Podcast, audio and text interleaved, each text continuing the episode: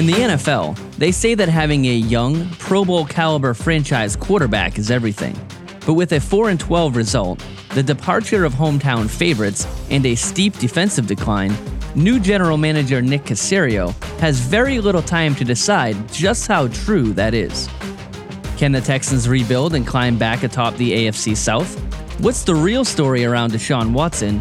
And what does the Houston front office have to do to avoid making another Texas sized mistake? Hello, everyone, and welcome to 32 Blueprints, a 2021 off-season series visiting the 32 plans in motion to bring your team the Lombardi Trophy. I'm your host, Den. I'm at Keep Pound Den on Twitter. Joined each week by the one and only Antoine Staley. You can find him on Twitter at Antoine Staley, and you can find this series on the podcast platform of your choice, as well as on intentionalgrinding.com. We're talking Texans today, Antoine. And here to join us is Cole Thompson at Mr. Cole Thompson on Twitter.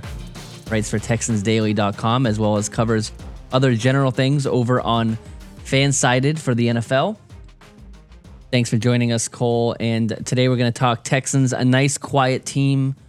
No big media stories. You know, no big offseason nah, hype, right? Nothing at all. I mean, it's it's smooth sailing up here. I mean, Jack, Jack Easterby's a is a who again? I, I, I don't know his name by now. I don't think it's uh it's something. That's all I can say. As an outsider looking in, you know, the hell's going on over there, right? I mean, the whole let's start let's start with JJ Watt because you know a- Antoine and I were kind of discussing. You know, a lot of times when you get a player like that, there's that respect thing of you know we want to let him go. You, you know, we, we know the situation now. We know you know his age, what he wants to do. We're gonna let him go where he wants to go. But then there's also the other side of the token of how the hell can you not get something for JJ Watt? So how is you know how is that whole situation right now in Houston?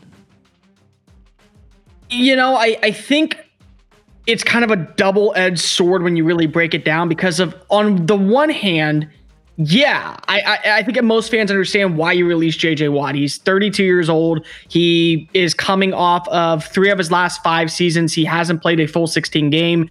Statistically, this was his worst season in sack total, but he also was the second most double teamed defensive lineman in the NFL this year, according to ESPN stats and information. But at the same time, this is a rebuild. This is 100% going into a new regime, a new defensive scheme as well, something that Watt hasn't played in since 2010 at Wisconsin. It's now a 4 3 under Lovie Smith. So all that changes. And on top of all that, he wants to go to a contender. And I think that that's the biggest thing is that Houston understands they're a year or two away. They're in the final year of his contract. That's $17.5 million that could have gone to the salary cap, to younger free agents, smarter free agents, guys that fit the scheme a little bit better. But then he signs with Arizona, who is going to lose a ton of talent. And I, I mean, the, this is the biggest thing with Arizona. You're probably losing Patrick Peterson right now. You have to cut more salary cap. One name that I've heard is Chandler Jones potentially being on the trade market. And that's amazing because a part of the deal of to get him there yeah. was Chandler Jones privately messaging that, him. You know? So you look at all that and you break down, well, what could we have gotten in return? So I reached out to a few people. The highest that I've heard that anyone even came close to offering JJ Watt was a fifth round pick. And a fifth round pick doesn't help the situation that's going on in Houston. A second round pick helps. A third round pick helps. Houston's first pick this year will be number 67 overall because of they gave up the number three and the number 36 pick respectively in the Laremy Tunsil deal back in 2019. So there's really not a big deal that comes with the JJ Watt news. So as much as I think a lot of Texans fans are going to be sad to hear this, I'm okay with you releasing JJ Watt because of it leaves his legacy on a positive note. Now he can decide. I think that Arizona is a contender, and that's on him. And it really came down to a two-year, thirty-one million dollar, twenty-three million guaranteed deal. But that's on him. You're not trading him to a Detroit. You're not trading him to a New York Giants football team that's going to struggle. You're not trading him to one of these teams that were quote unquote saying, "Oh, they're going to be a pretender," when he could have gone to a contender. At least now, Texans fans, as mad as they can be, can sleep knowing his legacy in Houston is cemented And he made this decision on his own. And at the end of the day, you may want to go to a contender all you want, but money talks, and money certainly did talk out west. And I really feel bad for Russell Wilson because if he's pretty much going up against double teams with two excellent pass rushers on every single roster week in and week out in the NFC West. Yeah, I, I, think that was my thinking too. I just thought they did the right thing by letting them go, and I didn't think they were going to get a whole lot for him, especially the guy that's. I mean, he's still a solid player. I mean, he's not what he once was, but he's still a good contributor, and I feel like he'd do well in the Arizona scheme, especially if they were to keep a Chandler Jones too as well. I think that'd be beneficial to him. So, you know, yeah, that was our point. We were kind of going back and forth about that. Uh, to kind of to switch gears a little bit. So. I mean, you don't have a first round pick as you kind of talked about. You don't have a number 36 pick um, as well of Houston. So, kind of, what do you do as far as to address? How do you address all your needs or some of your needs without having that draft capital that you're accustomed to doing or having?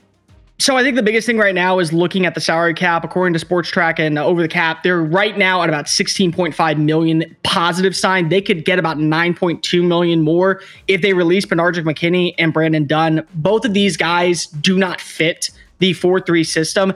And the only way I really think you keep McKinney is if you're going to move Zach Cunningham to the will linebacker position, the weak outside, or if you're going to restructure his deal immensely to where he's not making almost $10 million a season. All of their guaranteed money is already paid up. So that's 9.2 million that can go to guys that better fit these schemes. That goes to guys that better fit what Lovie Smith's defense is going to be. And at the end of the day, that's really where the problem was. They ranked 31st in total defense, uh, 29th in total defense last year, number 31st in uh, pa- in pass 29th in pass defense and 31st in run defense. They were one of the worst teams overall defensively. And Houston, for years in both the Bill O'Brien and the Gary Kubiak era, they relied heavily on their defense to be the top contender. And every single year that Watson went to the postseason, the defense finished top 10 in total standings. So you want to be able to get that back. I think that it really comes down to smart free agents additions, maybe under the radar names. I think the nickel quarterback position is a huge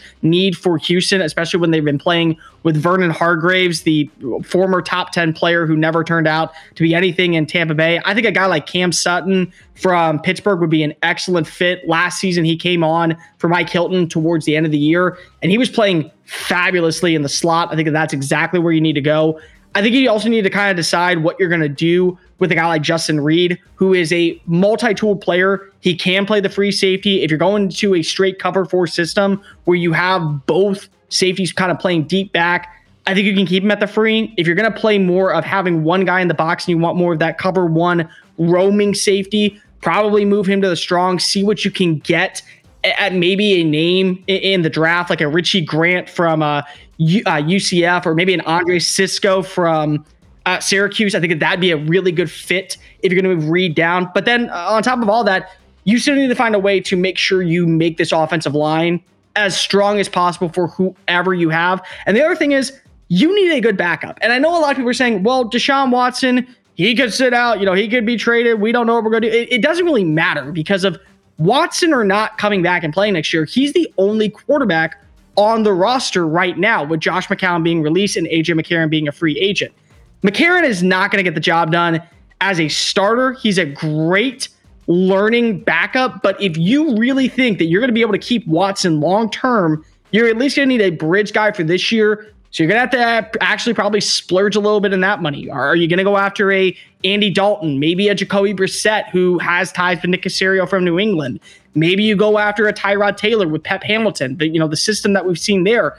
And if you trade Watson, you still need a guy who's going to be the veteran leader in the locker room at the quarterback position to train your next guy. Because at that point, you're definitely either going to trade for one of these quarterbacks that could be on the trade market, like a Tua, like a Sam Darnold, or you're going to draft a guy like a Justin Fields, which I don't really see happening because of why would you draft a guy who has the same agent as Deshaun Watson and David Mulugheta? You're probably going to go after maybe a Trey Lance, maybe a Mac Jones. So you're going to need somebody in that locker room who knows the system. But I would say immediately find your small needs on defense with that salary cap restructure as many deals as possible. Whitney Mercilus, uh, Benardrick McKinney, find ways to make this defense really thrive. And, and finally, make sure that you have a backup. The biggest thing is look at last season. As much as people don't want to give credit to Andy Dalton, Dalton did do enough to keep things interesting going into week 17. And that was almost enough to get the job done for Dallas and win the entire division. So a solid backup pretty much means that you have, I think, a decent enough chance to be competitive and relevant at this point in the game. Yeah. I guess I didn't expect to be talking about backup quarterbacks on the on the Texans, but you're right. looking at looking at that, um, yeah, he is the only the only quarterback on the roster. But um, you know, you talked about all, adding all these pieces on defense, and, and of course Watson. You know, the easiest way to get some pieces right is to get either picks, like you said. The first pick they have is in the third round. You know, Antoine and I were discussing. You know, the there's the talk about him staying, whether he wants to or not. But it's also, if you look at the Texans, like are are they not the type of team that should also maybe want to make a trade like that right now, in the sense that you have no first round picks, and I know you have an unbelievable franchise quarterback. I'm not saying Deshaun Watson is you know dispensable, but if you do want to build that worst defense, the way to do it is to kind of stockpile earlier picks than round, you know, starting at round three, right? I mean, what's what's the what's the stance on that? There's two options here. It's a yes and a no question, and, and that's the biggest thing that I think a lot of people don't understand about what is so hard about potentially trading Deshaun Watson. So yeah, let's just say he does go to the New York Jets or or the Miami Dolphins. Oh, I mean, how about the Panthers? Fine, perfect. We'll go Panthers. Um, you're not going to have Teddy Bridgewater as your franchise guy. That's that's a done deal. You may get him in the deal, but he would be the bridge guy. 100%. Uh, you definitely are going to get a couple picks in that. So for starters, you'd be picking at number eight at that point. Probably get a second round, probably get their second round pick, maybe two more first over the next two years. So that number eight pick, if the board falls the way it is, it'd be North Dakota State's Trey Lance or Alabama's Mac Jones you know what you have with Deshaun Watson, which is a top five quarterback who's 25 years old, could only get better over time, and has been the reason your team has been successful offensively, especially in a 4 and 12 season where he led the NFL in passing yards and reset the Texans franchise record for passing touchdowns with 33. You hope that Mac Jones or Trey Lance could be the next guy. And that's a lot of hope for a guy to be the replacement of a Pro Bowl near all pro talent like Watson. So that's where the do's and the don'ts come in. You do need early picks because if you have needs at wide receiver, you have needs in the offensive line, you have needs in the cornerback position, you have needs at the edge rusher position. You do need to also realize that you may never get a deal like this again because of Watson's contract is still on his rookie deal and the four year, $156 million extension that he signed in 2020 in September doesn't kick in until next season. So, all that money you can build around Watson right now with no worry about paying him. You don't want to give up a top five quarterback to have to restart with a new quarterback and never have that same type of tenacity. Houston's been around for 18 years. They've had one franchise quarterback, and it was Deshaun Watson when they had to trade up from 25 to 12 to get him in 2017. That's the only franchise quarterback that they've ever had. So, yes, you do want to be able to rebuild this team and make the rebuild smaller. You don't want to have the most important position be a need two years down the line when you're out of the Deshaun Watson picks. So, it's a lot of do's and don'ts. And that's why I think that Carolina cannot be the team. It has to be Miami or it has to be New York because of that number two and that number three pick is so valuable that you could trade back, continue to trade back, make more picks, and then it looks like a good deal. Because of three first rounders and maybe a proven guy, it, looks good on paper, but you have to hit on all those picks for it to be good on paper. And if you don't, you lose. And you don't even lose. The, the DeAndre Hopkins deal Houston is going to be called the biggest loser in the history of the sport as of right now. Deshaun Watson could make it even worse if you miss on every single one of those picks. Yeah, I agree with that. I think um, I think the Dolphins and both the Jets are really set position because they both have two first round picks this year, and they also have a ton of draft capital go moving forward. What, what, my question is to you: Where do you think this ends as far as Deshaun Watson? Do you think it goes into the summer potentially, Uh, do you think uh, he could possibly sit out, retire? I don't. I think eventually, if the Texans were to keep him, I think he would eventually show up and play. He just wouldn't be very happy about it. What's your stance on all of this? I think we're going to know, especially probably right before the draft, what will happen. There has to be an offer that blows them out of the water. I, I, I mean, Nick Caserio, I, I think that he is a very smart guy. And I think he was actually a decent pick for the GM role. I don't think that he was maybe the top selection, but he definitely was, I think, a top five selection for what he's done over the last 20 years in New England. And he's smart and he knows how to build a team because he did it for 20 years alongside Bill Belichick and Foxborough. But you got to get real. If Watson never will play another down, go get what you can. And that's where I think this really comes down to. But I'm kind of with you, Antoine. I agree that Deshaun Watson, his personality, his persona, his style and demeanor will not let him retire. He will come back and play at some point. It may be we sit out all of 2021. And you know what? At that point, it, it stinks. Maybe Houston goes 1 and 15. Will they land the number one pick? And maybe Watson comes in and goes, look, I understand that we are ha- at an impasse. I may never play for you after I sign, but I need to continue to build my rep, and we have the number one pick. Go get me these weapons, maybe go trade it, go do whatever you can, go build the draft capital that way. I don't see how he would retire and Houston would retain his rights. And that's the one thing that Houston does have is they have the extension set until 2025. They have no need to trade him. They could stink it up this year, go ahead, he could retire, they have the number one pick. They rebuild with a guy like Sam Howell, Spencer Rattler, maybe one of these up and coming Jayden Daniels from Arizona State. There you go. You have your number one pick and you have a new quarterback. And even though you're paying a guy, you know what? You can either trade that pick or he can come back. So I do think if draft night comes and goes and he is still a Houston Texan, he will play at some point again in a Texans uniform. I just don't see him retiring. And I don't see a deal out there for Deshaun Watson. I mean, I, somebody told me today how Russell Wilson is a you pick which players from the Chicago Bears you want. We'll send them over with a couple first round picks. You don't have that with Houston, and, and Houston has a younger, more affordable Deshaun Watson. You're not talking about that in the same realm. So I don't see a deal getting done right now. And if it does, it will have to be to either Miami or New York. I think that those are the only two teams that make even close to amount of sense for Caserio to walk away somewhat of a winner.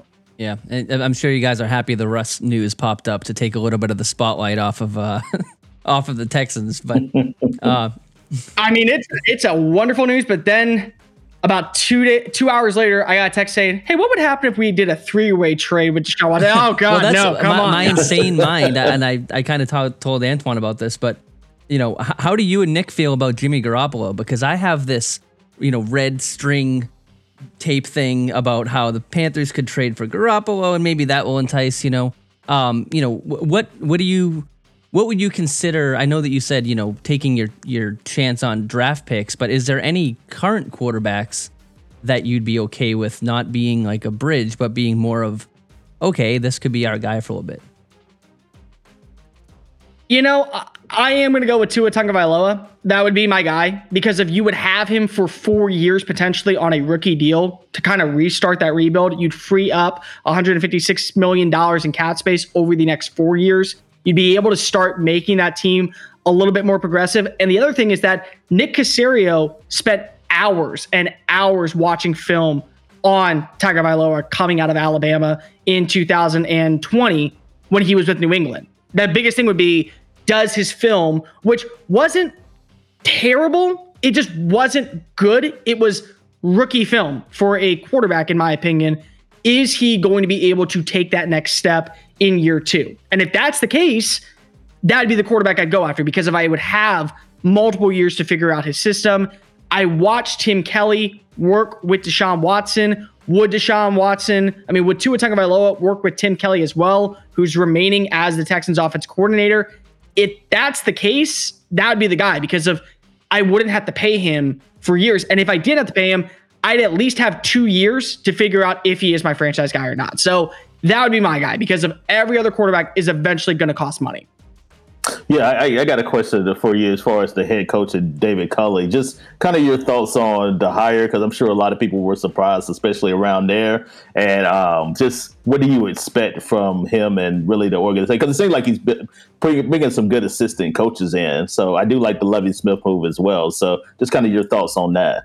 So I was ecstatic when I heard about Pep Hamilton becoming the quarterbacks coach. I thought that was awesome. I thought that he was going to be an OC candidate for what he did with Justin Herbert. And to get him as a quarterbacks coach, that probably is a good sign that if anything happens with Tim Kelly, you have your next OC. I have a lot of respect for David Culley for what he's done in his career. And I have a lot of respect for him because of he was truly the only black candidate who was hired this offseason. And he's done an immense amount of work in his career with both the Eagles, the Chiefs, the Bills, the Ravens. Is it the right hire? It's a safe hire. And that's the best way I can put it. He's like a giant teddy bear, great smile, great demeanor, great passion for football, loves to talk the game but you can talk the game and can you coach the game? And I think that's going to be the biggest thing that a lot of people out there. I, I write for for a living, and I know that I am a great beat reporter. I don't know I would be a great coach. There's a lot of people who can talk it. There's a lot of people who can coach a position very well, but then when they get that next step, I'm not sure why they did why they even got there in the first place. And the biggest thing of all is he's never been an OC. He's always been an associate assistant coach. So that could be something that I think to watch for. I think the biggest thing for Culley this year is showing that he can take this team in a right step, a positive direction over time. You can get these wins, you can close out games because there was about five games last year with Romeo Crennel and Bill O'Brien where Houston stayed in it late and they blew their shot. But the two most reasonable were the Indianapolis Colts game. Both games came down to the wire. Both were lost on fluke plays, and Indiana Indy got the win. So I do think that there's some potential there. It's just showing I can close out games, I can win when I have a lead, and I can take the proper steps moving forward. Definitely is a weird hire. I mean, I think a lot of people were, were expecting Eric Bieniemy. Uh, a lot of people were expecting even Leslie Frazier after what he did in the AFC Championship. I mean, the AFC playoffs. I really liked Matt Eberflus. I knew that he was a name that was you know high on the market. So it was a wild out there hire, but I do think that with the respect he's gotten over the years from one of the most respected coaches in John Harbaugh, one of the most talented coaches with game plan in Andy Reid, and to have that backing support, I think that Texans fans need to at least give him an opportunity to show that he is a capable coach.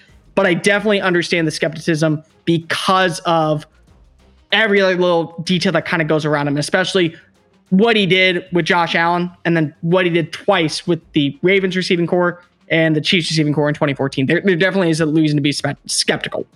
Yeah, you mentioned the Indy games. You know, Texas, um, the Texans rather four and 12, third in the AFC South, winning, winning this league starts in your division. You know, I, I was sure that Matt Stafford was going to be the quarterback for the Colts. I was so I'm 0 for one in my in my predictions, but you know, um, them, you know, Colts, of course, losing Rivers. Um, wh- wh- how, how do you how do you look at the division? I mean, you look at the Jags. You know, we we've talked to their beat writers. You know, are they really that kind of one win level talent?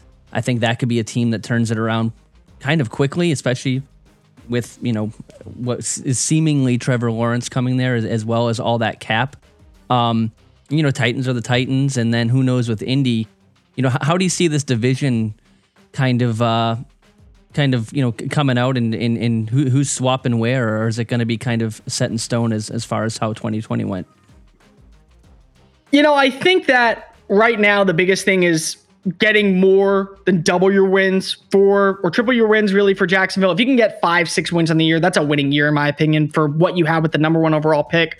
There's a lot of good potential there. I really like Laviska Shenault. I think that DJ Chark is a very solid low end tier number one weapon, probably better as a number two, but he can be your number one if you need to. I think James Robinson is a good running back. And the biggest thing is they have all this cap space and they have all this draft capital to be able to make a lot of plays with pick number one and pick number 25. So if you want to franchise tag a guy like Cam Robinson and figure out if he works in your system, great. That solves your offensive tackle problem. If not, Maybe you move up with one of those extra picks that you got in the third or fourth round, pair that in with the first round pick, go up and maybe get like a Christian Darrisaw to be your left tackle. You have your rest of your offensive line pretty well. The other thing is that they're switching to a 3 4 front. So I think that that will be really interesting to see if Myles Jack and Joe Schobert work as the off ball backers. Josh Allen works as more of a pass rusher with his uh, from a standing nine technique.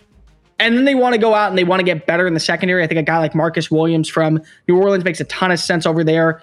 Indianapolis, they are the best team on paper right now because they also have a ton of cap space. Doesn't mean they have to spend a lot of money, but they also believe that Carson Wentz can be the quarterback of the future. The question is, can they get a true number one? Is Michael Pittman going to be their number one? Are they going to bring back T.Y. Hilton? They have a top 10 run game uh, with both uh, Nyheim Hines and Jonathan Taylor. So I think they're set there.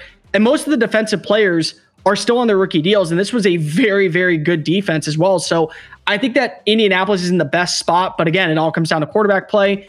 And Tennessee's a wild card because a Tennessee has Ryan Tannehill, and he has been the most efficient quarterback since 2019 when he stepped in as a starter. They have the back-to-back leading rusher in Derrick Henry, all hail King Henry, and they have weapons. I mean, they do have AJ Brown. I do think that they could find a way to bring back Corey Davis, and I do think that they have a decent enough offensive line. But this defense was bottom three in sacks. They were bottom three in pressures, and they were the worst team statistically on stopping opponents on third down. They allowed a success rate of 56% during the regular season. Stopping teams on third down is a massive deal today, only because of you have to stop letting them eat the clock. It doesn't matter if they get three points or six points, they're eating the clock. And that makes your offense have to work a lot faster. And it makes you have to add more weapons. It needs to make you more versatile. And they did lose Arthur Smith this offseason. So that's going to be an interesting fit. And I do wonder what they're going to do at the pass rush position. Will they go after a guy like Azeez Ojulari from Georgia? Will they go after a Joseph Ossai from Texas? Will they go after maybe a Carlos Basham in the second round from Wake Forest? But they have to get better in the pass rush. And then Houston's Houston. I, I mean, plain simple, if you have Deshaun Watson, I think you have a chance. I definitely think they need to add more weapons. I would literally go look at a guy like Dyami Brown from UNC with that 67 pick to replace Will Fuller's production and pair him with Brandin Cooks. But if you're Houston, if you don't have Deshaun, you don't have anything. Yeah, Will Fuller is one we didn't even talk about. Yeah. You, you, just mentioned him like a foregone conclusion. Is that uh, that a, an expectation that Will Fuller will not be a, uh, a Texan? I think if they don't franchise tag him, and the franchise tag as of right now will come out March 9th at 4 p.m. If they don't franchise tag him, he's going to get offered something, even though he does have that PED scandal, because speed wins. Speed will always win. I see a team like Washington maybe going after him, maybe Carolina on like a one year, $9 million deal as a prove it deal to replace Curtis Samuel. I see a team like that going after him because if speed will always win. So Houston either needs to franchise tag him or try to get a long term deal done with him. And if they have to go with a long term deal, I personally think that he will be elsewhere next year.